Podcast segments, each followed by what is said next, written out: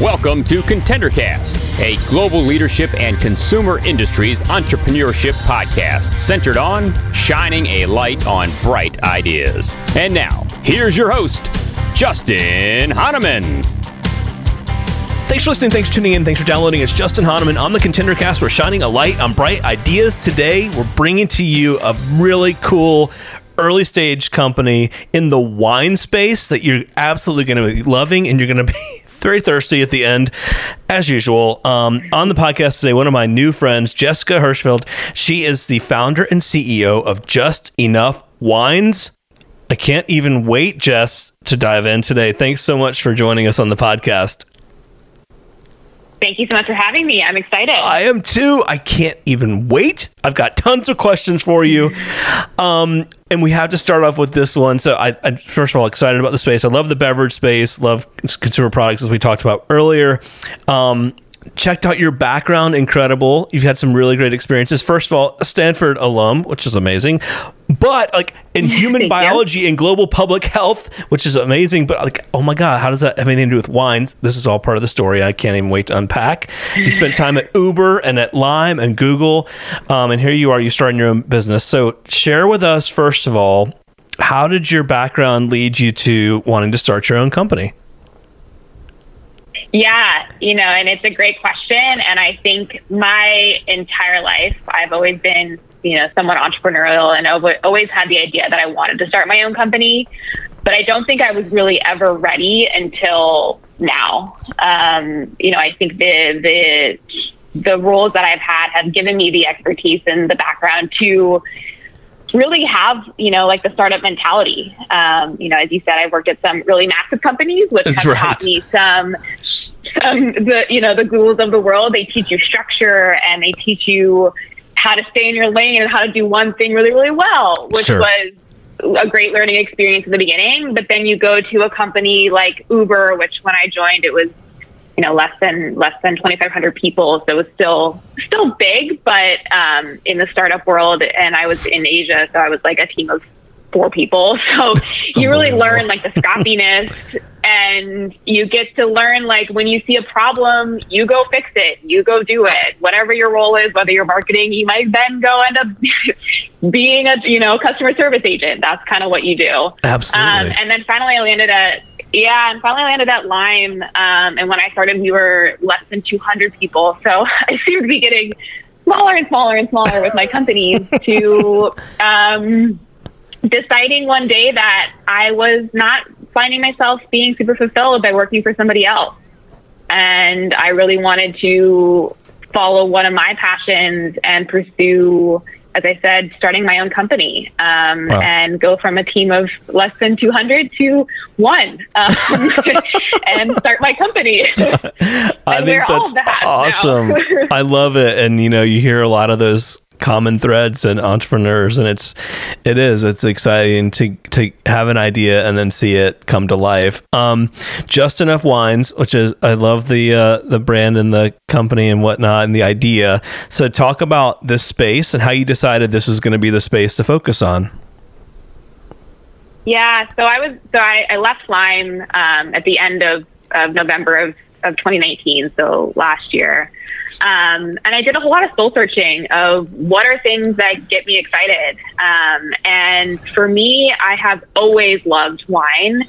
Um, you know, it, it was kind of the habitual after work experience, but I also loved the like ubiquitous nature of it that you could go to this fancy dinner and have this great bottle of wine, but then, you know, use it as a de-stressor after work and enjoy like a Netflix and chill night also. Totally. Um, so landed on wine as the thing that I wanted to pursue. Um, and then I got to um, a smaller portion size because I was really trying to solve a problem for myself. Um, one instead of popping I, open a bottle and just drinking the whole thing, you wanted to start with just a can. Absolutely. Absolutely. You know, I would I would drink, you know, either I would drink too much and feel bad about myself or I would you know, not finish it and end up wasting it right. a couple days later and still feel bad because you know you're wasting money. It is a predicament. Isn't so, it a predicament? I mean, really. totally. Um, so I was solving use case for myself. Um, wanted a smaller portion size. Um, so I landed on on cans as that go-to smaller portion size. And then for me, living in San Francisco, it really hits on me being able to, and take this with a grain of salt. This is pre-COVID world, but Sure, yeah. being able to, you know, go and, and go hiking or go to a picnic or go to the beach, like being able to bring a can of wine as opposed to a bottle and deal with Totally. glasses and bottle openers and all of that. It solved the use case that I wanted for myself in the way that I wanted to drink wine. I love that, and what a great use case. That's that's very cool. Um, yeah, and I love the at least the picture of the the initial Pinot Noir on your website here. Yeah. Um, so talk about so cool. Got the idea. You, you figured out your why, and then like how did you go from that to figuring out how to get wine and cans and all of that? Yeah, it's a great question. I I went into an industry that I literally knew nothing about. Um, Which is great. it's a great industry. Yes, it is. Um, and you know, it's it's it's an industry full of people that similar to why people want to drink wine, which is that bringing people together and enjoying experiences together. I found that people in the wine industry really want to help people. Um, so that's where I started. I just reached out to a bunch of different industry specific experts, people who are in the industry, people who own wineries, just trying to talk to them to figure out how I'd even go about doing this. Um, and then I spent a lot of time on Google, um, Nice. figuring out literally how to go about this.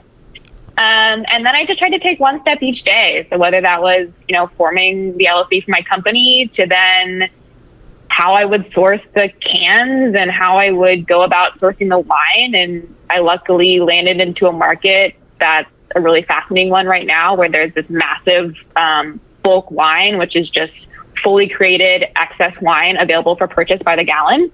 Interesting. Um, and so I, yeah.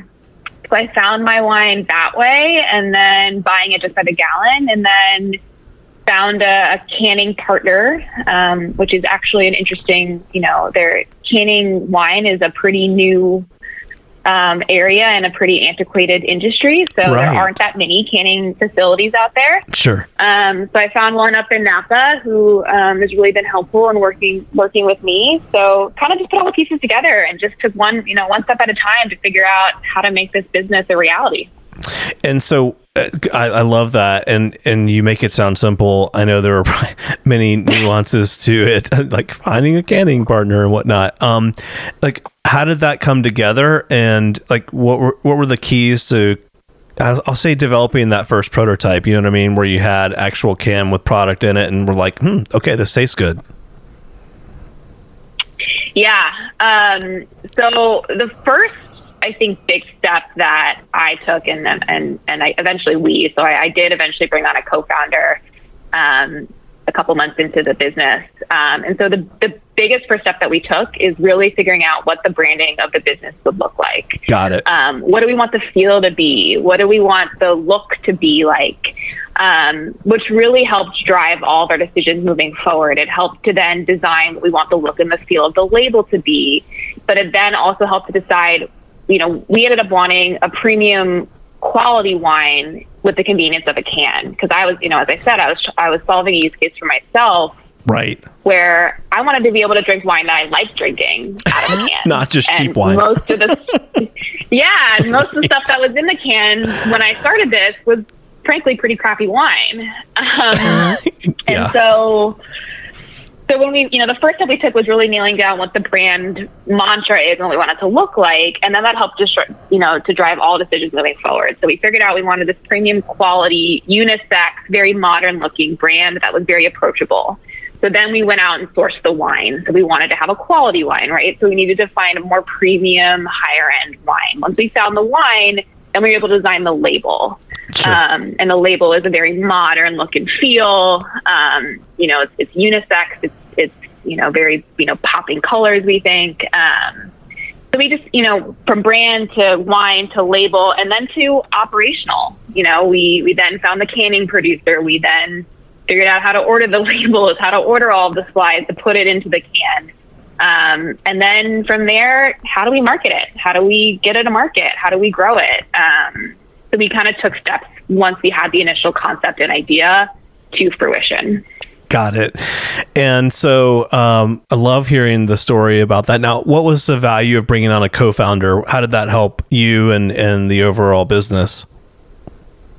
Oh, it's a game changer. I think I, you know, I I never started a company before, um, and I think for for especially a, a you know first time founder, starting a company is a, is a slog. You kind of feel like you're you're working through the mud, and it's really difficult when you don't have anybody to bounce ideas off of. You don't have anybody when you're having a bad day to give you some some encouragement and some excitement. And so, bringing on the co-founder for me really drove the business to the next step and kind of put it into full gear and help us move move forward to launch. I love that. That's so valuable.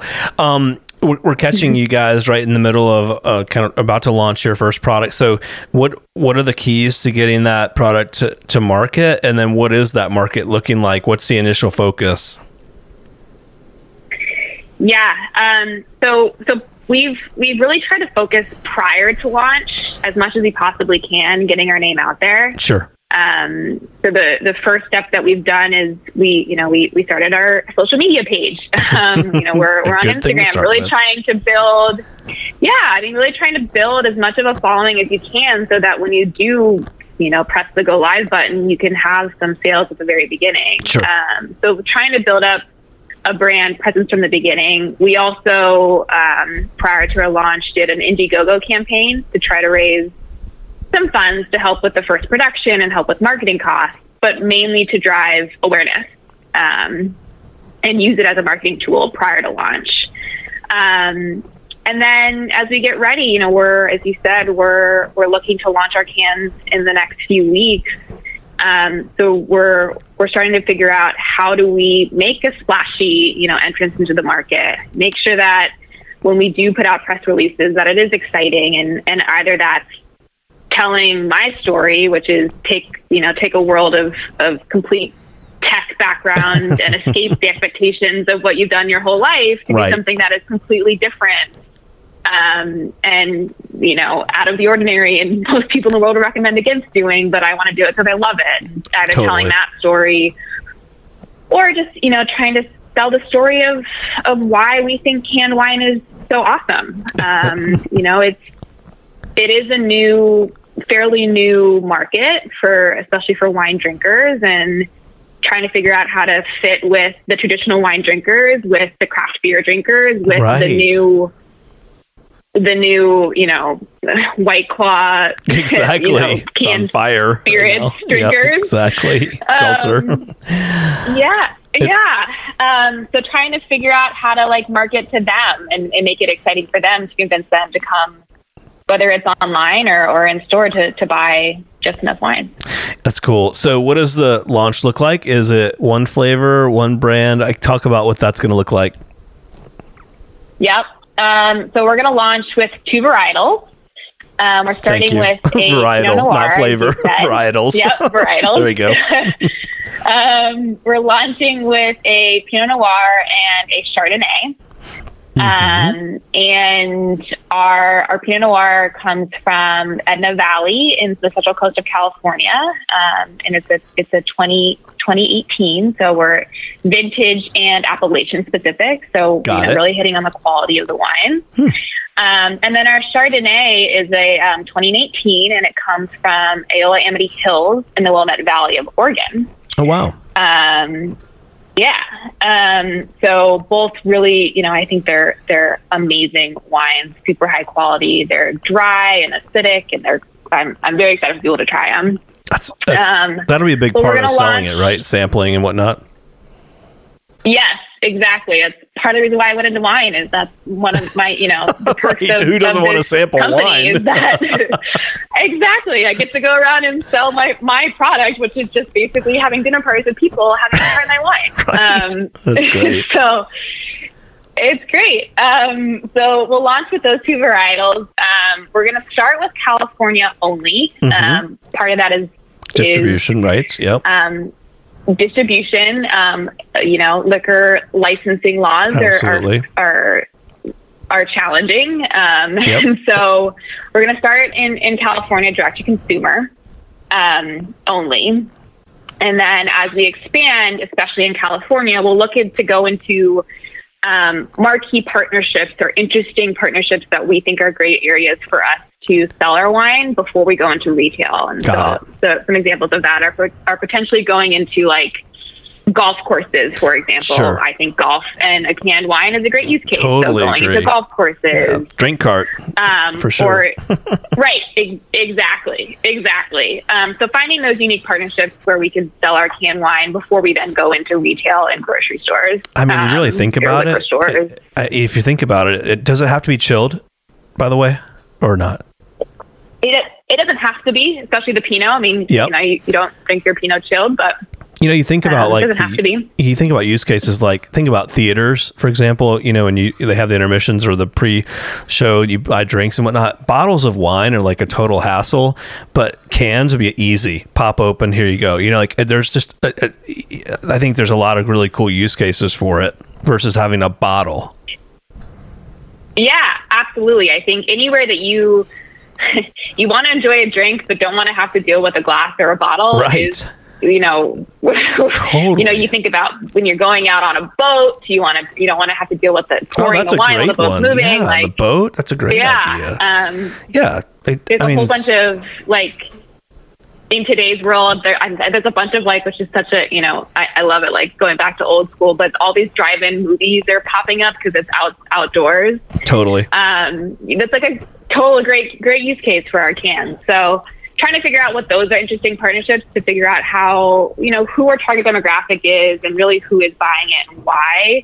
Um, that's going to be how we learn to, to scale smartly in the future. Yeah, that'll be really fun to watch. I mean, you guys can get some good input from your consumers. I mean, like you think about if you do went spark down the sparkling path. I mean, you might get, you know, you might steal some share or, or some interest from people buying some of the the uh, sparkling waters and whatnot that we talked about earlier. I mean, like there's just uh, there's a lot of really great potential there.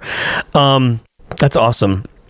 So uh, I know it's early in the process, but like, what would be one or two like big lessons learned just for you being new in the startup space uh, that you could share with our listeners?